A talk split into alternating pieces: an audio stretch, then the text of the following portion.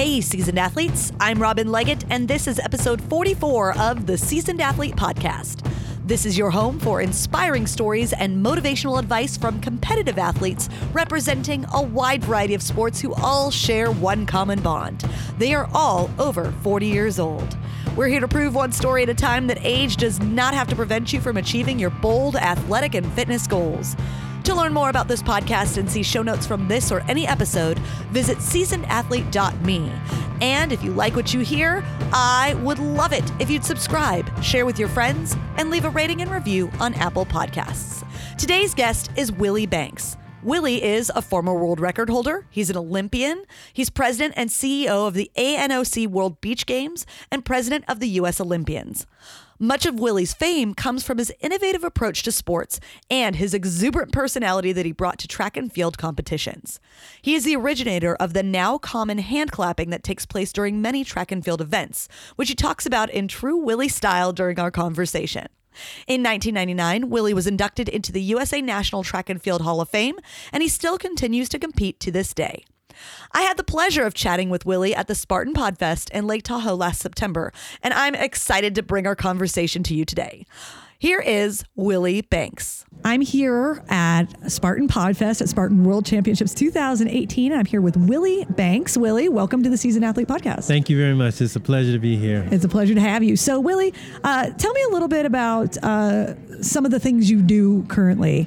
You're in charge of several organizations, so tell me all about that. I'm currently the CEO and president of the ANOC World Beach Games 2019.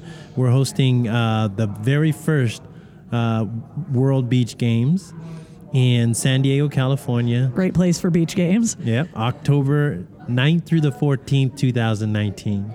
I'm also I sit on the World Olympians Association Executive Board. I sit on the executive board of the U.S. Olympians. I am the president and CEO of a company called HSJ Incorporated, Hop, Skip, Jump Incorporated. Well, that makes sense. Exactly. And what do y'all do? We I distribute artificial turf to Japan and Taiwan. And is this primarily for track and field type of events? It's primarily for sporting events. Yeah, anything from rugby to football to, you name it. If you're playing on grass, you're playing on our stuff. In Japan and Taiwan? Yeah. Yes. And Field Turf is the supplier, mm-hmm. and they have fields all over the world. They're the biggest distributor of artificial turf in the world. It's something that people don't think much about. Who makes the turf? That's right. Yep. But someone's got to make the turf. That's correct. Yeah. And then tell me a little bit about your athletic background. So I am the former world record holder in the triple jump. I'm a three-time Olympian at 80, 84, and 88. I have competed in a lot of different championships, including Masters Championships and Senior Games. I love to do track. I've been doing it since I was in junior high school, and it has been my world forever. That's a great world to live in. Yeah. So let's, before we get into how everything got started, because we like to do that, can you tell me your age at this moment in time? I'm 62 years old. Fantastic. And you are currently competing? I do compete, yes. Awesome. So you are a seasoned athlete. I try to be. Based on our definition of, okay. So let's go back to the beginning. What was your early athletic life like? Did you play sports growing up, I presume? Yeah, when you were young? I was what...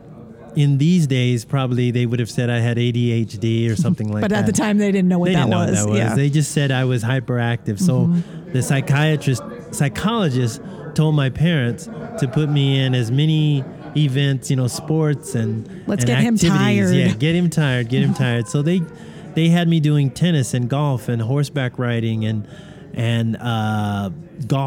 what else? We did climbing and just... I was in Boy Scouts, and we hiked all over the Sierra Nevadas, so I was very busy. And then one day, when I was in sixth grade, one of the kids said, hey, let's go to this boys club track meet. I said, what's that? And he said, just come on, let's go. So we went, and he showed all these events, and I did the 50 and the high jump, and I won, second place in the high jump and third in the 50, and I was like... This is the greatest thing since sliced bread. I am so good at this. I am an expert. I should get paid. No, so I thought this is fun. And then in junior high, because junior high in those days, you had to do all these sports in PE.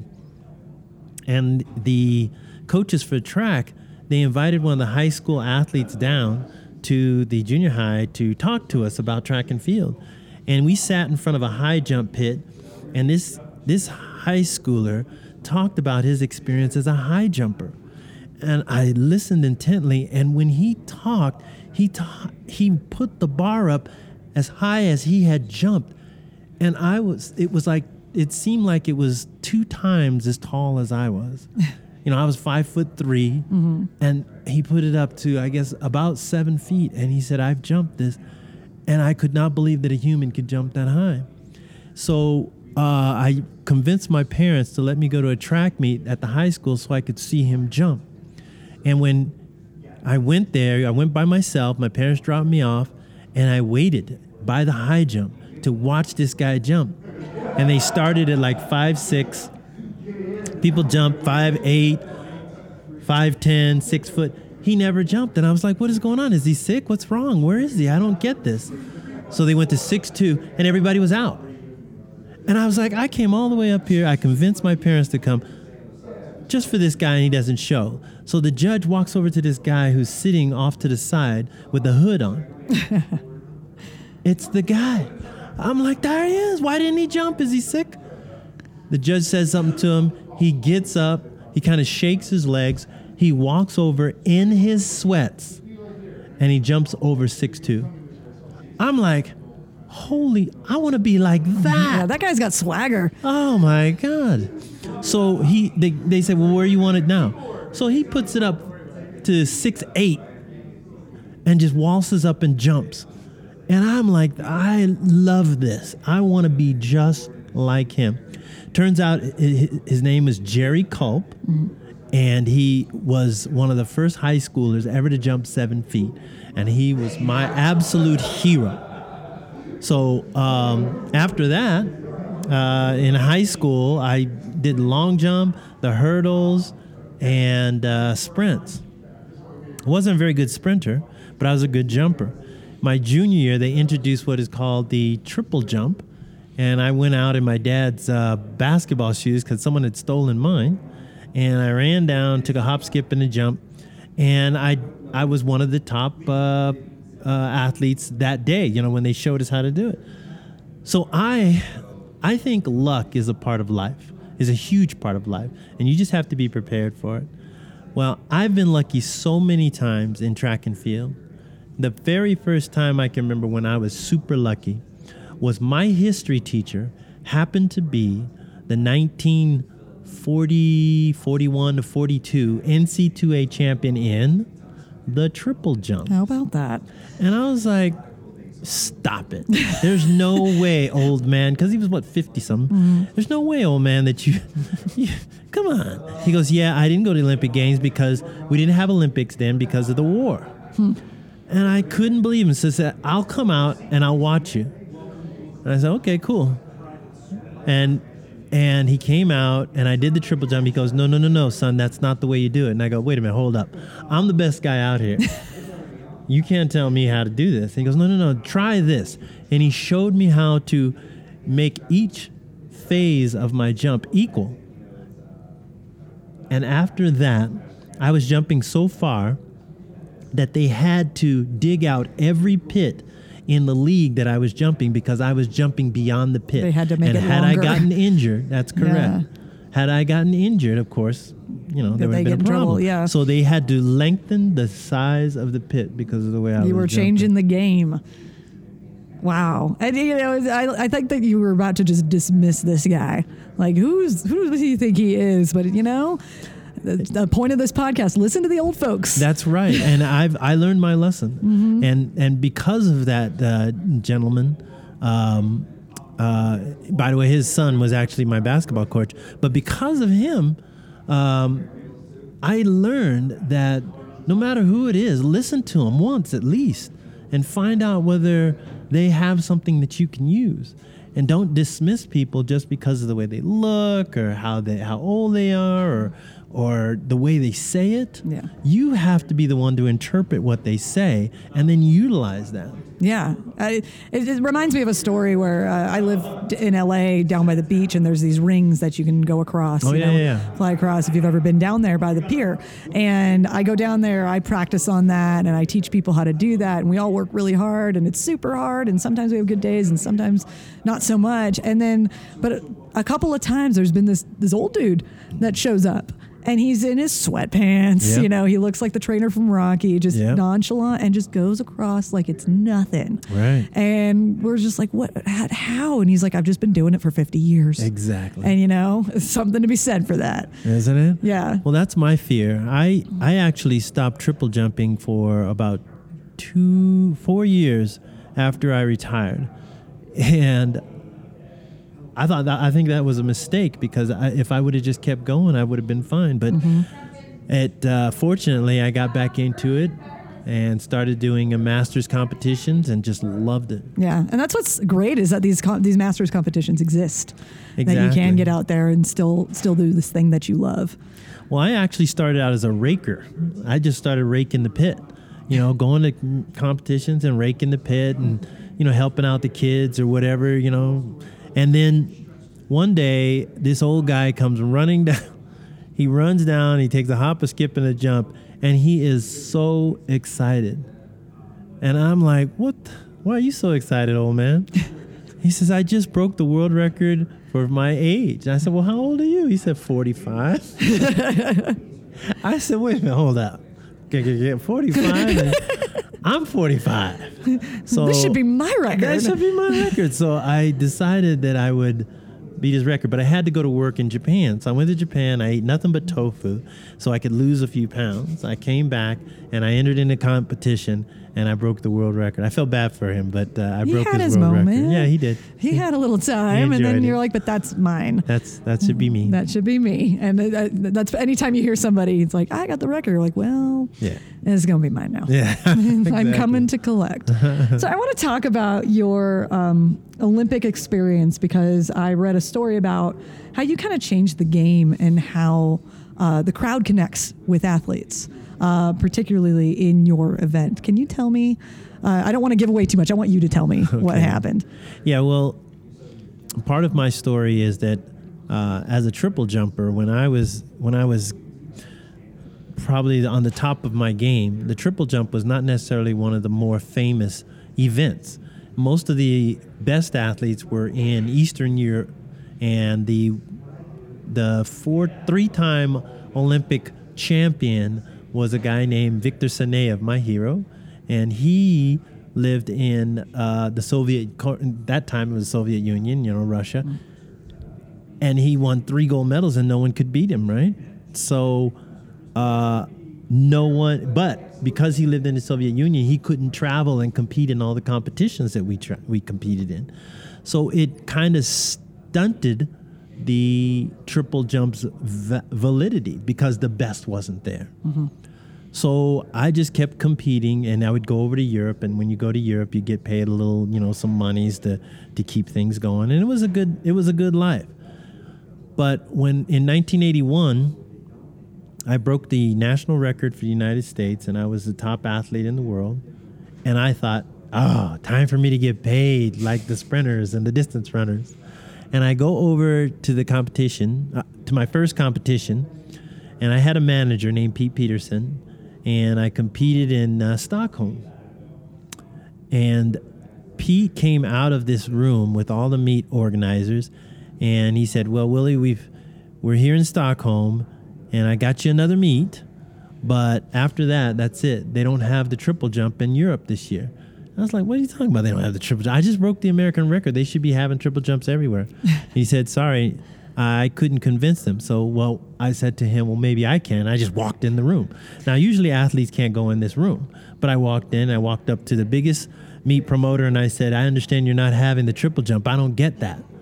And he looked at me very sternly, and he said, listen here, young man. You don't put butts in the seat. No one is coming to watch you. And if no one's coming to watch you, They're not paying me. And if I'm not getting paid, I'm not paying you. Now get the hell out of this on. So I walked out and I vowed that I would show them that the triple jump, it should be one of the main events. I went to the competition very early, and I had, back in the old days, we had what is called the Walkman, you know, with a tape. Oh, I know what a Walkman is. Okay, well, you look so young. I don't know. Please. You know, I grew up in the 80s. I know what a Walkman is. Walkman. It was my favorite thing. And had these big headphones, and I would wear them at the competitions, and I put them on, and I just got into this music, and I said, okay, I'm going to jump really well. When they called everybody together, all the guys, you know, and they were like, okay, you know, they gave us the instruction. I said, before you guys go anywhere, I want to tell you, today we've got to do something big. They're not having a triple jump. We got to do something big to show them how important the triple jump is. And they looked at me like I was crazy, and they walked away.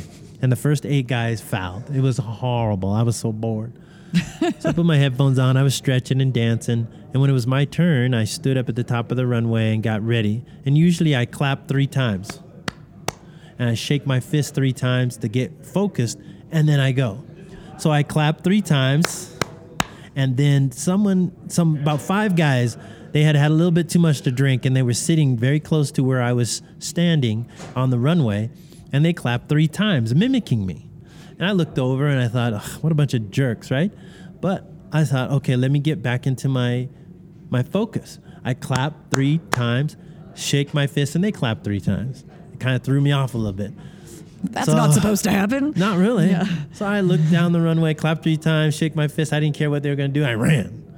And I jumped about 54 feet. I don't know. It wasn't that far, but it was far enough to lead the competition at the time. Everybody else foul, foul, foul. Boring.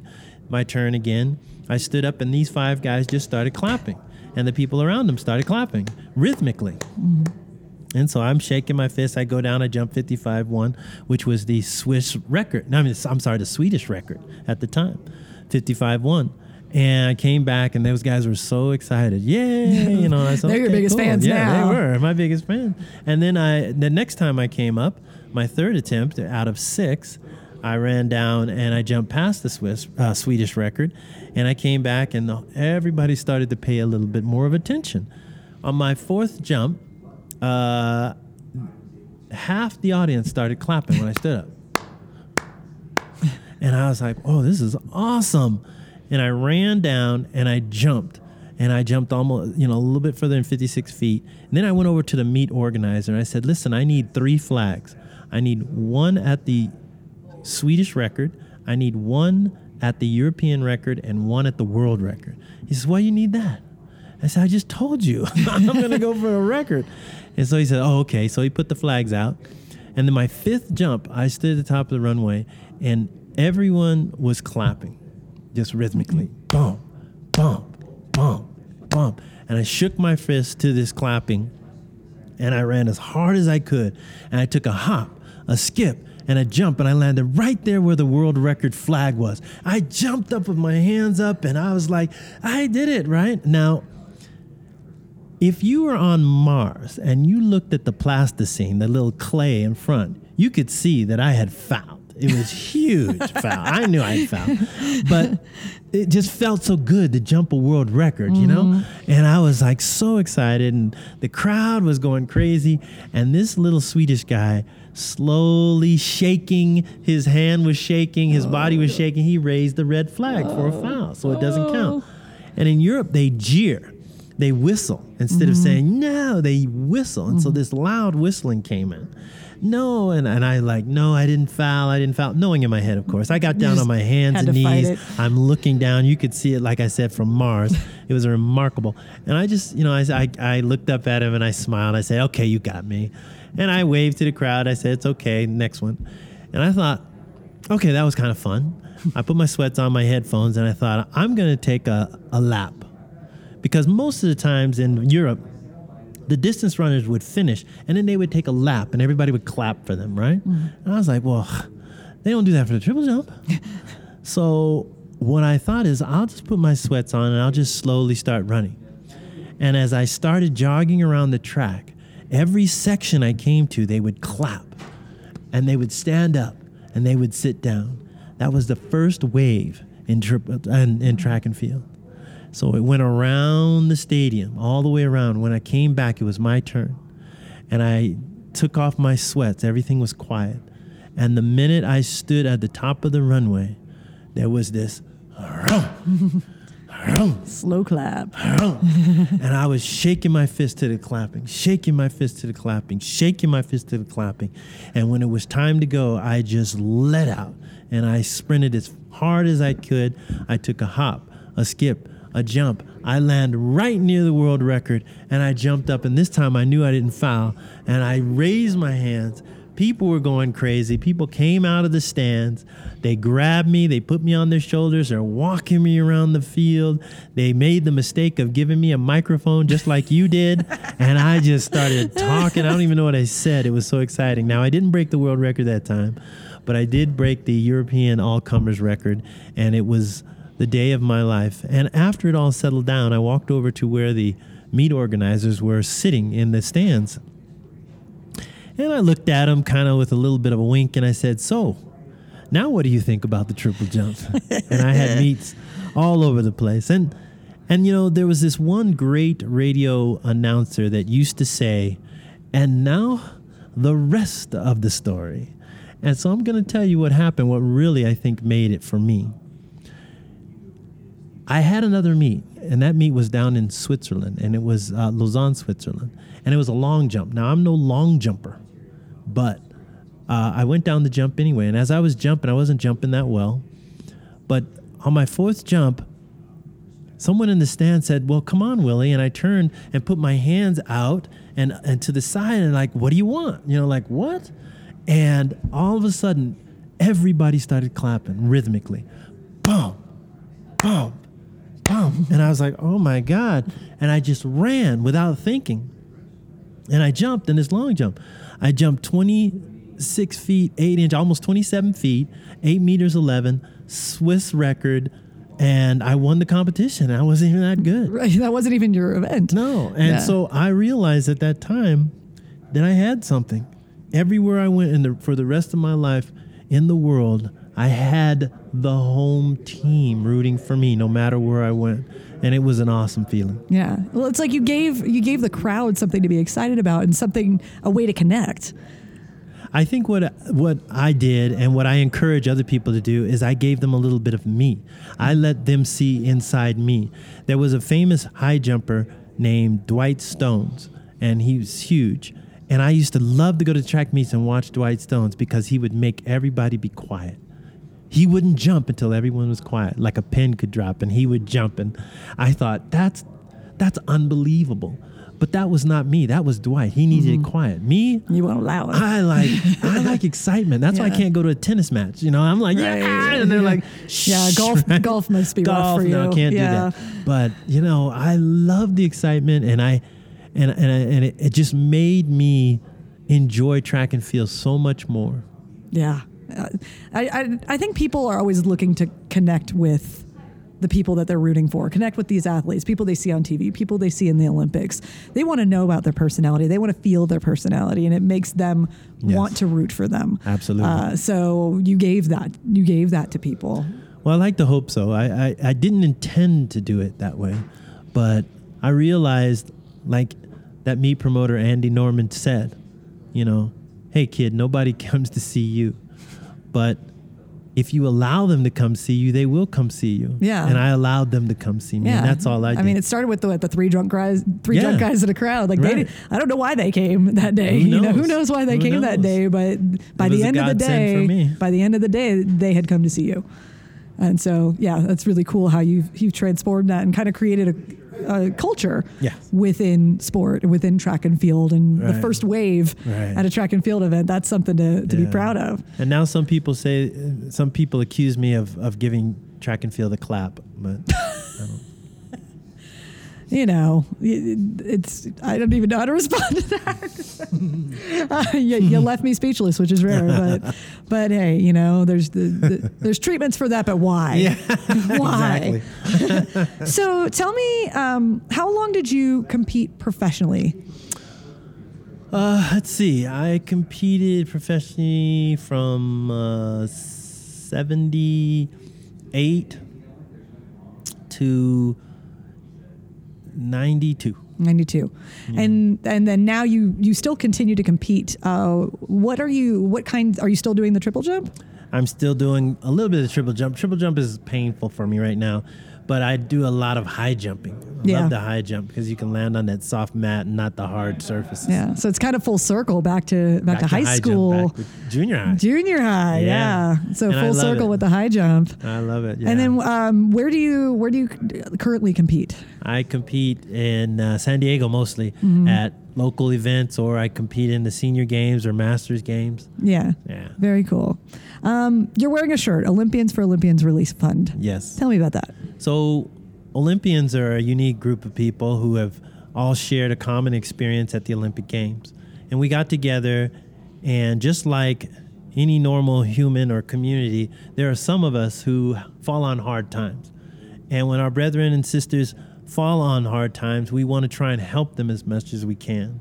Now, sometimes money can't cure everything, but what money from us does is it gives them some people who believe in them and who really want them to either be better or help them to get over a financial crisis. And so everyone chips in, and we try to give. So the last people that we helped were the people in Texas when the hurricane came through and destroyed everyone's home. Several Olympians lost their homes, and we gave money to help them get back on their feet.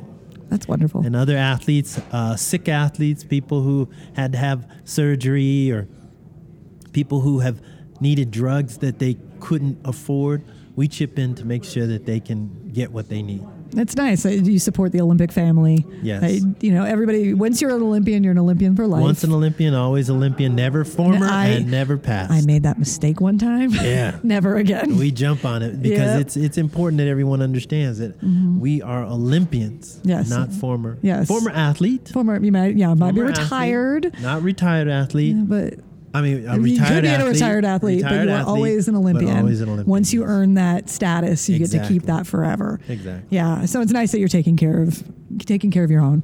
Yes. Yeah. Thank you. You're welcome. So as someone who currently competes, currently doing the high jump, a little bit older, what kind of considerations do you have to take for your own body, or what kind of benefits do you feel you experience as an older athlete? So there's kind of two angles you can take there to keep yourself competing at your age. Well, there's a lot that I do to help keep my body fit. One thing I do is I believe more now in rest than I did when I was younger. I hear that a lot from people I interview. Rest is training for me. So if I want to train, I need the rest. Yeah. So the other thing that I do is I watch nutrition, what I put inside my body. I also make sure that when I train properly. I don't have to train like I used to train. I train more efficiently. So it's smarter, not harder philosophy. Smarter, not harder is the best philosophy. Mm-hmm. The other thing that I will do is instead of just doing my event, I'll do something different. And I found even when I was a professional athlete, I got better by not doing the triple jump. It was weird. Yeah. So I believe what that does is it gives your mind a chance to rest, and all the mistakes go out. And you keep only those things that are necessary. It prevents you from overthinking everything, right? And I believe that if you focus too much on one thing, then the rest of your body and your brain tends to lose its sharpness. So right now I do a lot of dance. I love Zumba, I love jazzercise, I do a lot of stretching, and just to stay in shape. And then I'll go out and train every once in a while. Yeah, I love that. And you're still able to compete. Absolutely. Very cool. And I like that, I think with age, you realize that rest becomes more important, that smarter, not harder is the way to go. And when you're younger, you just want to go, exactly. Push. Yep. And so that wisdom does come with age. And I do hear that from a lot of people that I interview. So obviously it's valid. I believe it is. Yeah. But more so, your body begins to break down, and it takes your brain to go ahead and keep things rolling. Yeah. And when I say that, the brain can heal. The brain can shut down pain. The brain can do a lot of things, and so I focus on that. And I create games for helping my brain to learn to do different things. And I think that has been a very, very valuable tool for me as I get older and older. Even when I was a professional and I was getting older, I mean, I was one of the longest or one of the oldest triple jumpers that competed. And I believe it was because the way I thought about triple jump, it wasn't a sport. It was kids' play. And you were just having fun. I was out having fun. Yeah. And yeah, maybe I didn't win a gold medal, but I certainly was sitting out there competing with the person who did, mm-hmm. and I was having a blast doing it, and they were struggling. I didn't care. I was having a good time, right? So the key for me was to enjoy. If I'm not enjoying it, then I won't do it, right? Right. And that kids' play transfers over to everything that I do, even in my business. I do a lot of kids' play to just keep my intensity and keep my focus by getting away from it. Yeah. And if you keep your mind in a positive space, then everything gets easier, everything gets better. Exactly. The suffering goes down, even if you're doing something that might cause suffering. It's huge. Mindset is huge. It is. And I like that you treat kids play like your words. I really love that. And the people out here at Spartan World Championships, it's a lot of people look at it as suffering, but it's like, you're flying on monkey bars and you're crawling over walls and it's kids play. It is. Treat it like kids play. It's what we did when we were kids. And we didn't even think about it. No, it wasn't a struggle. I mean, I used to do these lemon drops and cherry drops and all these things on the monkey bars. I never thought about killing myself. Right. And that's what I've reverted to. I've gone back to that because then you're so clean and you're so clear in your function that you can do more. Mm-hmm. And that's what I've learned as I've grown older. Go back to kids' play and treat it like that. Don't be afraid, just enjoy. Yeah, and you're never too old to treat things like kids' play. No. Never too old. No. All right, well. Let me just tell you. Yes. I coached a 92-year-old, and it was amazing. And I was so enlightened by how tough this guy was. Now, it scared me to death every time he didn't call me about coming to practice, right? Because I didn't know. I didn't know or what. But it was awesome, and I learned that the right mindset, no matter what age you are, no matter how difficult it is to get out of bed or something like that, your mind can make it all right. It's true. And he had the best attitude of anybody I've ever seen. So I learned from him. Yeah. And that's how you can keep going into your 90s. Exactly. Like the mind is going to be the thing that's going to keep you going. Exactly. Yeah. I love that.